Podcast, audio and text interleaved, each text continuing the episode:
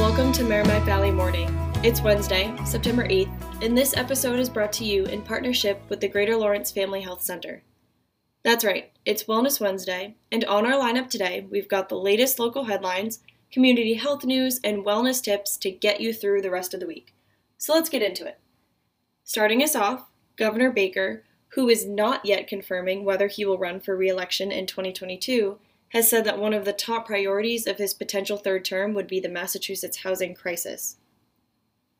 The State House News Service announced that, quote, the Department of Revenue officials reported that the tax collections just two months into fiscal 2022 are up 639 million, or 15.6% higher than in the same two-month period of fiscal 2021. August collections of 2.49 billion are up by nearly 27% over August 2020. And now for our COVID 19 update. School is kicking back into gear this week, and under state policy, all public school staff and visitors must wear masks indoors through at least October 1st, except for those with exemptions. Children under 5 are also recommended to wear masks as well.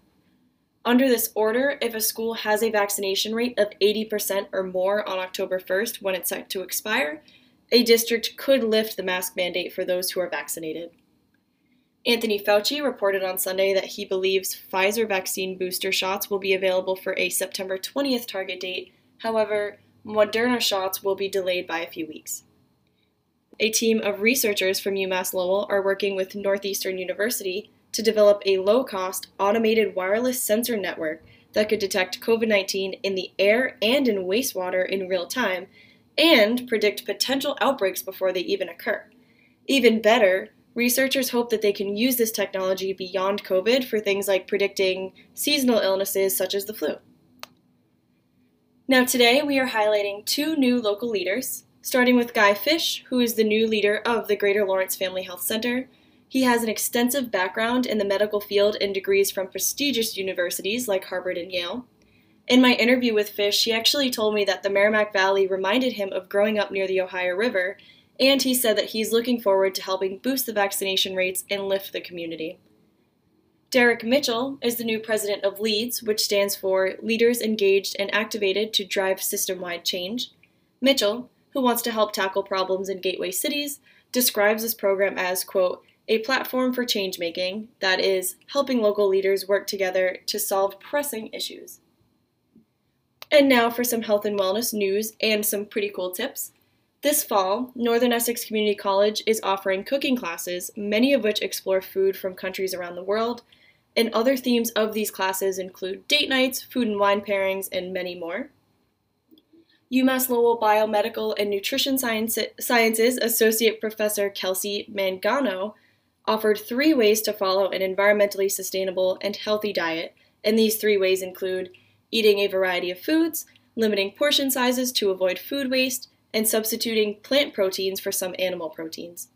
Now, are you looking for a reason to celebrate this week? Well, a study published in the International Journal of Sport Nutrition and Exercise Metabolism this July found that, quote, light beer could be a decent recovery aid post exercise, even as good as water in some aspects. So, don't feel bad about relaxing with a cold one this weekend after you get your workout in. And now, popping over to our calendar. Looking ahead this week, tomorrow, UMass Lowell is holding a remembrance ceremony honoring local victims of 9 11.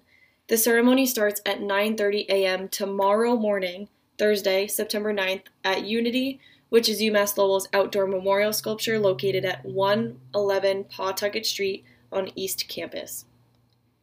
That's everything we've got for you today. Thanks for tuning in to this Wednesday's edition of Merrimack Valley Morning, presented in partnership with Greater Lawrence Family Health Center. To learn more, sign up for our free daily newsletter at merrimackvalleytoday.com.